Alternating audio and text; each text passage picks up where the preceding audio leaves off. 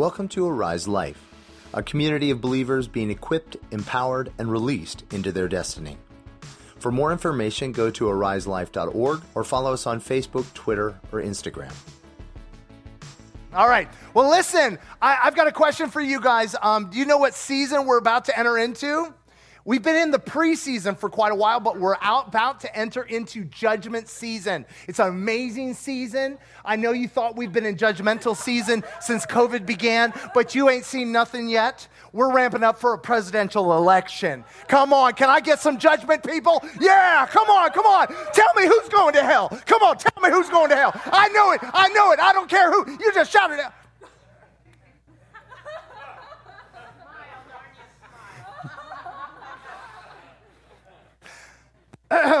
Let's just take a look into the Bible for a minute. That's always a good idea, isn't it? All right, Luke chapter 6. That's a good place to start. Let's see what Jesus might say about that. Not Jesus. Surely not. I don't know. Let's try for. Uh, ooh, that's a good verse right there. Yeah, yeah, yeah. About do not judge, and you will not be judged. Do not condemn, and you won't be condemned. Forgive, and you'll be forgiven. Give, and it will be given to you. A good measure, pressed down, shaken together, and running over, will be poured into your lap. For the measure you use, it will be measured to you. Wow, I've never gotten so few amens in my life. That's awesome. Awesome. And that was Jesus. That wasn't me. That was Jesus. He's always good for an amen. Um, you guys need to know something about this. Uh, a, when what we're talking about today is A, I am an expert at it, but not in the good way. Just saying. This right here is what Jesus delivered me from in the first place. Um, 15 years ago, I was about 115 years old. I was so crotchety you couldn't see straight. I had the spirit of discernment. I could discern all of your faults before I met you. It was amazing. Superpower. And I was grumpier than a grump, grump, grump can be. I wasn't a. Is that, does that sound like a fun person to be with? No. But I have a question for you. Why do you think I was so judgmental? Anybody? I felt judged, fear.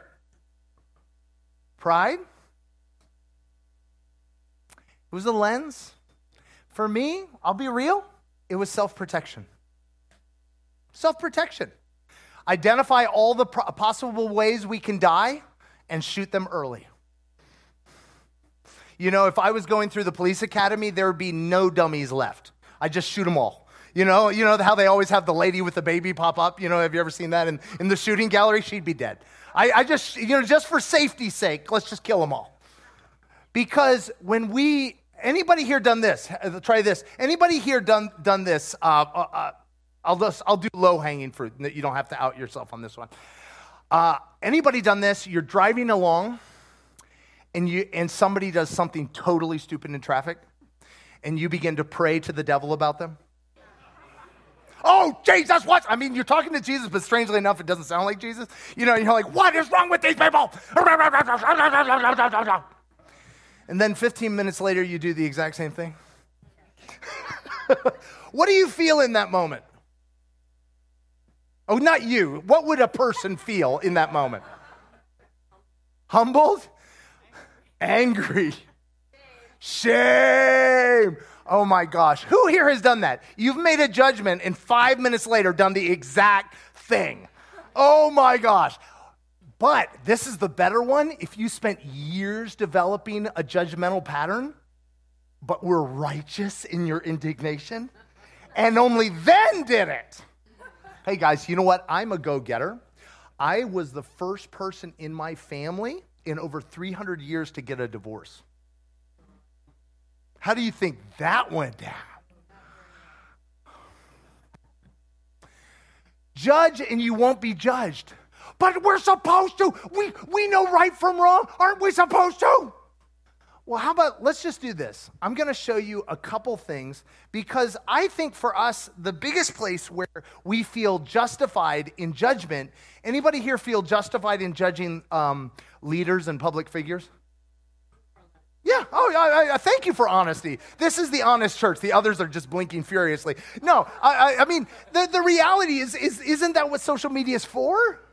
I mean, you know, is, is we feel justified because we feel powerless. And we have no way to control their actions until the election, and then it will probably be rigged anyway. And so, in our powerlessness, we judge.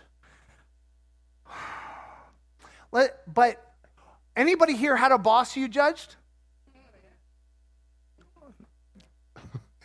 What happens? You know, the crazy thing is when you judge a, a boss, what do you do with your heart? You close it off, don't you? You protect yourself, right? Mm, if I was in charge. Here, oh, who here has fantasized about being in charge until you were in charge? oh, another one, another one. I was the perfect parent and then I had children. Well, if you would just do A, B, C, D with your child, True? Relate. Oh my gosh. Anybody here? Oh, whatever you're an expert at. right? But what happens with bosses and leaders when we judge them, we close off our hearts. And when we do, we close ourselves off from receiving the blessing they have to give. I have a question. How many perfect leaders are there? None. None. So is there always something to judge? Yes. yes. Except Masha. Me, absolutely.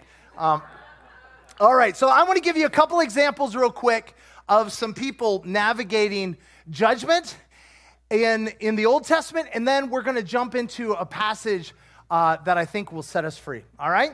So the first one is we talked a little bit about this. I'll just do this story time for the sake of keeping it PG. Uh, Absalom, uh, uh, there was a horrible thing that happened to Absalom's sister. And Absalom was mad, and his dad, King David, did nothing about it. Anybody, anybody, who are my justice people? I'm a justice person. Come on, justice people. Somebody should do something about that, and I nominate me, right? So, as a result, because his dad wouldn't do anything, he waited three years. Uh, he waited uh, two years, sorry, and then killed his brother who had perpetrated the thing on his sister. You thought your family reunions were bad.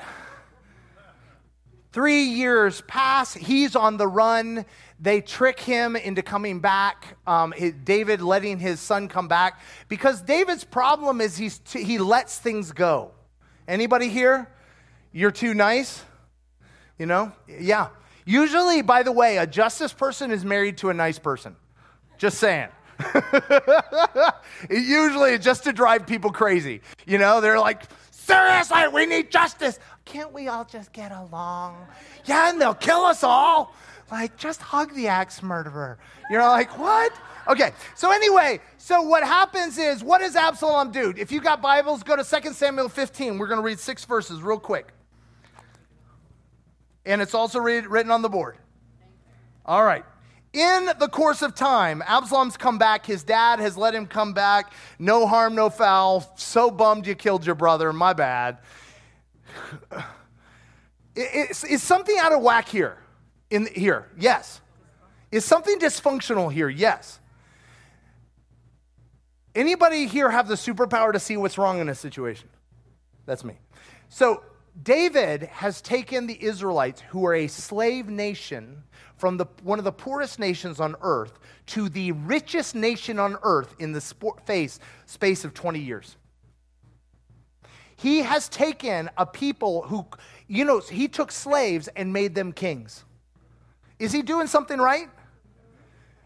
He builds, you know, he's setting up the temple. He's restored worship. Is he doing something right? Yes. But he's also screwed up. All right. In the course of time, Absalom provided for himself a chariot with horses and 50 men using his father's money to run ahead of him. In other words, to, set, to make himself look good. He would get up early and stand by the side of the road leading to the city gate. Whenever anybody came with a complaint to be placed before the king for a decision, Absalom would call out to him, What town are you from? He would answer, Your servant is also from the tribes of Israel. In other words, I'm not from the swamp. David's the swamp, but I'm not. I'm, I'm from out, you know, I'm not a politician. Then Absalom would say to him, Look, your claims are valid and proper, but there's no representative of the king to hear you. Um, okay, this is, this is confession time. I have been the person who has heard the people's complaints in a church. And instead of helping them, I have gathered their complaints. Before I was a leader, I have gathered. Oh, you're right. That is horrible. That's the way the church should be run. That's what should be done. I've been that person in an office. This is confession time. I, I have the gift of sympathy. You do know that's not a gift in the Bible. Sympathy is to agree with someone's brokenness. If I were appointed judge in the land, then everyone who has a complaint or case would come to me and I would see they receive justice. Well, guess what happened? Absalom declared himself king. He became that judge. Do you think justice thr- uh, th- thrived under him? No. It was the exact opposite. In fact, the very crime that was committed against his sister, he committed against many women. Because what happens is, is criticism and judgment feels like a superpower, but it's actually empowering the devil, and you will always know it by its fruit. For, again, this is my confession. So let's look at somebody else. We got Daniel. You guys remember Daniel? Daniel in the lion's den? So Daniel had a problem. His boss was a guy by the name of anybody? Nebuchadnezzar. Nebuchadnezzar. Now, why would David have a problem with Nebuchadnezzar? He was an evil king. Well, when Daniel was about 15, he was forcibly castrated and dragged off to another country away from his family. Is that unjust? Nobody, please don't, don't hover over that. That is horrible. That is horrific. That is horrific abuse. And this is his boss. This is his boss. What? What? Now, granted, Nebuchadnezzar did that just by signing a pen. He didn't do it himself personally, but he was the king. And then he puts him in a school for witches and wizards. you think your school's demonic. Anybody? I mean, theirs was literally, no, no. Does anybody have your demonization book? Let's break it out. I mean, you think, but he navigates that. He navigates that season with that. And what does he do? He sits there and he, he says, There's this moment. And then Nebuchadnezzar tries to kill his three buddies when he's out of the town. Remember that? He throws them in the fiery furnace. Like, I mean, they didn't burn up, uh, Daniel. Come on, man. I did, you know, give a guy a break. You know, it was a bad Tuesday. Anybody had problems with your boss to that level? I know that's the problem with the Bible. It removes our excuses, doesn't it? I'm like, oh. So what happens? Here he is standing before the king. He is standing before the king. And in um, chapter four, he says, has this moment. The king has this dream. And, Dan, and Daniel, and he tells him the dream. And Daniel is shooken. He is shaken to the core of his being. Now, I'm just going to be real. If I had been through what Daniel had been, I probably would have been praying for the king, but not the way you're supposed to. Anybody know what I'm talking about? Oh, Lord. I see his end. I see it right between the crosshairs. You know, that would have been me. I, I, I, mean, I don't think, I don't know if I would have, but here he goes and he has this dream. And, and when Daniel hears it, this is what he said. Oh, let's jump up to there. Yeah, there you go. He said, he was perp- that Daniel was perplexed for a time and his thoughts terrified him. Do you know why? Because the dream prophesied Nebuchadnezzar's downfall. I, you'd be thinking him going, Oh boy, I've been telling you, you're a baddie, you're a horrible person. But does he do that? No, he's terrified. Why? Because I believe he's been praying for the king, because his heart has been for the king he has laid his injustices at the feet of God, and he has turned his heart toward the king. And then he says, If only the dream applied to your enemies. And he proceeds to tell him that if he does not repent, and instead, uh, you remember, you remember, um, oh, what was it? Jonah? Remember, he told he brought, he was supposed to bring the message to Nineveh. Um, he neglected to tell them if they repented, it would be all right. He basically just said him your toast, and they repented, and it all worked out good for them. The dream doesn't tell him to repent, but Daniel tells him to repent. He says, "If you repent, this doesn't have to happen." Why? Because I know my God, because I've been praying for you. Does, does Nebuchadnezzar repent? Nope. 12 months later, what happens to him? He's eating grass. He's down on his all fours. He's gone cuckoo for Cocoa Puffs. Man, I'm telling you what, in our political environment, there would be websites dedicated to a webcam watching him. oh my gosh, can you believe it? I know he was crazy. I always knew it. Actually, I, I, I, I knew this was going to happen to him. And instead, Daniel is crushed. Now, I've got a couple questions for you. I believe his heart was for the king, but can you think of some other reasons why Daniel would be crushed that the king would suddenly be stark raving mad? Because he prayed for him. Who's number two? Listen, Proverbs says it really well. What a terrifying thing is the earth trembles when a slave becomes a king. Every time there is political change, people suffer. It's just a common, it's a thing. You, you look at history. Even if your side wins for a while, there's suffering in that change. And Daniel realizes if that king goes down, there's 120 psychopaths ready to jump into the gap.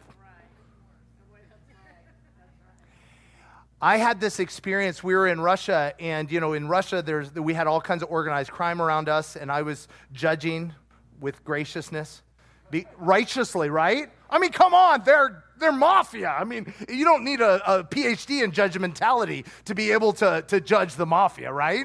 I mean, come on, drugs and prostitution, whatever, gambling, whatever. This should be easy. And the Lord said, and I was like, oh, if we could just get rid of them. Because sometimes uh, we would have apartment buildings, and one apartment building would have like um, maybe 10 main entrances. That would be that column of that. So you'd walk up, and we called that an entrance. And so sometimes an entrance of, of would be a dangerous place because the mafia controlled that entrance. And, and, the, and the Lord said to me, He said, Why are you praying for the mafia to get kicked out of that entrance? I'm like, Well, Anybody had a hard time arguing with God? he doesn't play fair. He never does the obvious thing. I'm like, because I'm a good boy? He said, Peter, why don't you pray? He said, You're trying to get people saved by attack and extract. The way wolves do, you know, they go for the weakest in the crowd. He said, But people, he said, all those mafia members are already a member of a church. It's just not my church. He said, Why don't you pray that the mafia leader gets saved so that his mafia becomes a church? Wow. And I was like, uh, uh, uh, He's brilliant, isn't he? You're like, but the reality is, Daniel recognized, oh my goodness, I've been ministering to Nebuchadnezzar. Man, and if he's out of the picture, I got to start all over again. Do you see a different perspective? I'll flip it another way. I just want to ask you really quickly. I think don't don't answer out loud, please don't. This would be bad. Think of the person you least like in politics. And here's my question. What's God's heart for them? Every single one of them has a destiny and a calling they wouldn't be where they are if they weren't at least walking in a portion of that authority and calling and, and anointing. Anybody heard a musician and you're like, oh my goodness, you can hear the anointing on them and they don't know Jesus? Just because someone's using their gifts for evil doesn't mean they're not called. What if instead of pulling them out of power, they were saved, delivered, healed, and redirected for the kingdom? But oftentimes we pray what I like to call witchcraft prayers. I'm an expert, so don't try this at home. Oh, Cobb County. Oh, Masha, let's keep this theoretical. All right, I'll, I'll, all right, you guys ready? All right, let me show you how to pray witchcraft prayers. It's really simple. Normally, churches don't want to teach you this, but I'm, I'm here for you. All right. Okay, watch this. So, uh, our daughter doesn't do any screen time because screen time makes her crazy. Just real simple. So, not because we're great parents. Anybody here did something accidentally, but it looks like you're awesome, but it's really just you're staying alive? Anyway, anyway, so here I am, and and and so then they're telling us we're going to be virtual like two months ago, and I was like, yeah, that's not going to happen. That will not. That is not good for my child, so that will not be happening. That will not be happening. So as I pray for Superintendent Ragsdale, in Jesus' name, you will manipulate, I mean, direct his path. You will do X, Y, Z. Those are not the prayers Jesus listens to, but somebody else listens to them. Just saying. And uh, as it became more and more apparent we were going virtual, what do you think happened to my attitude, boys and girls? I'm not from your own personal experience, just in general yeah. So, so, so my level of judgment went up. My level of joy went down. By the way, those are exactly opposite. They will never go together. Anybody, you can't have Holy Spirit joy. You can have, but not joy. Anyway, so here I am. Here I am. And Cobb County is going virtual, and I'm watching as my daughter, who is amazingly powerful, joyful, energetic person, becomes tired, depressed, frustrated, and angry. And of course, I'm very happy with that. And I'm blaming her, which is helping things wonderfully. And the Lord goes, Peter, where do you think she's getting that from? the devil. Let me rephrase that. Who's giving it to her? I'm like, he said, Peter, why should she have hope for her school year when you don't? Uh, and this is the, this is the, this is the kicker. Hold on to your seatbelt. He said, Peter, are you saying that I can't bless you and I can't bless her through virtual schooling? That's a trick question, Jesus. That is a trick question. That no, you're not playing fair. No. I mean, you're God and you can do anything, but not that.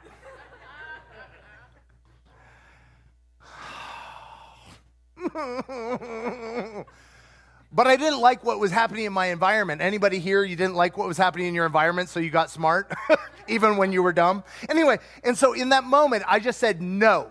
I said, enough. I said, I'm going to get God's heart for the year and declare it. So I said, I said, Danya is going to have the best teacher.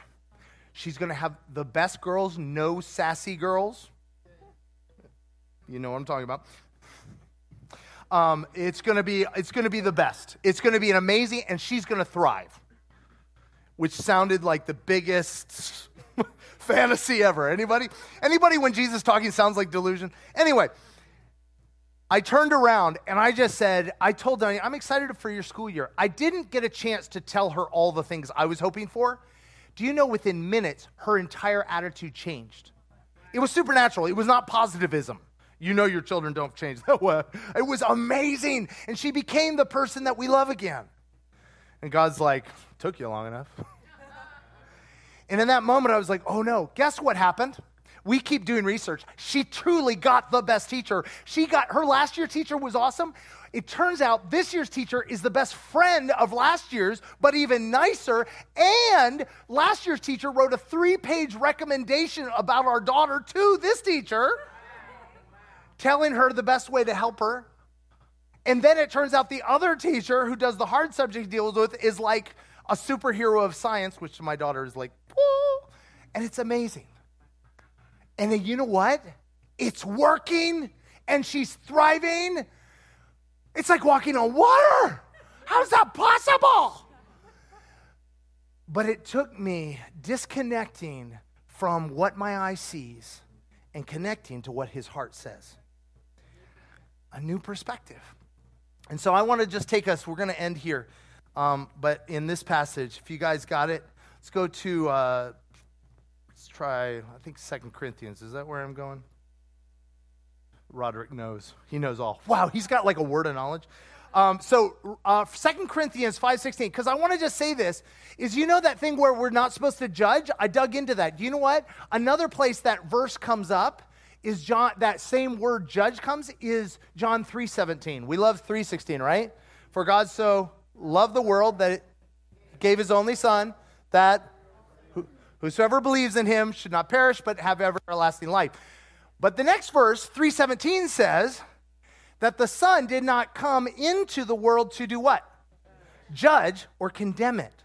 See, this word judge isn't so much about discerning good and evil, it's about locking somebody into a, a demonic fate. It's about agreeing with hell over someone's life. Anybody has somebody do something in your life that you don't like? Recognizing they're doing something contrary to who they are is just natural. What's supernatural is recognizing, looking past that to see who they actually are and calling that forth. And so what happens is he didn't he doesn't condemn it. So how do we do that? And this is where where Paul takes us. He says, "From now on, we regard no one from a worldly or human or fleshly point of view." Though we once regarded even Christ in this way, we do so no longer. So anybody anybody really good at knowing people after the flesh? like I mean that, that was me, my 115 year old self. I could I knew everything was wrong with you, right? I knew the facts, right? Uh, anybody here like a researcher? Like if you, okay, uh, don't you're not going to raise your hand on this, but but any, you're you're a Facebook stalker.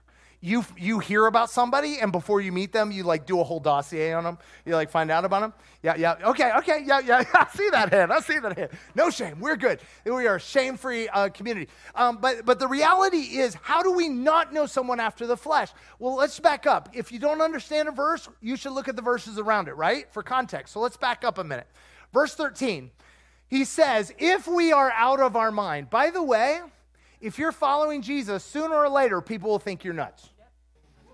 It's a good thing.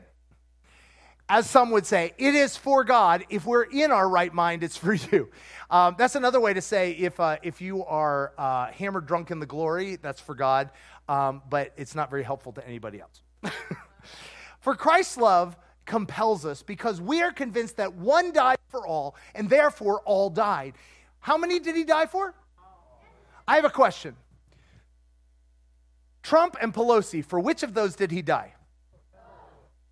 Good. You're in the right place. All. And therefore, all died. God has made provision for every single one of us to be transformed into who He's called us to be. And He died for all. For which politician is it too late? Even Biden?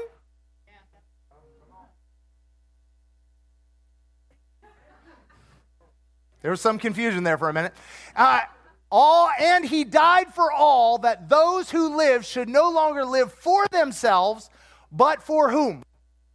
For him who died for them and was raised again. Therefore, because we don't live our lives, we no longer know anybody after the flesh. We don't know them. We don't we lost our right to judge other people.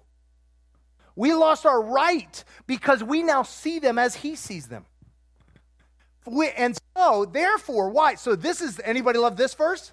Because of that, therefore, if anyone is in Christ, he is a new creation. That means a totally new thing. The, has no, there's hardly any correlation with the past. It's a totally new thing.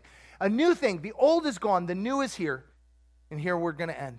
All this is from God who reconciled us to himself through Christ and gave us what kind of ministry?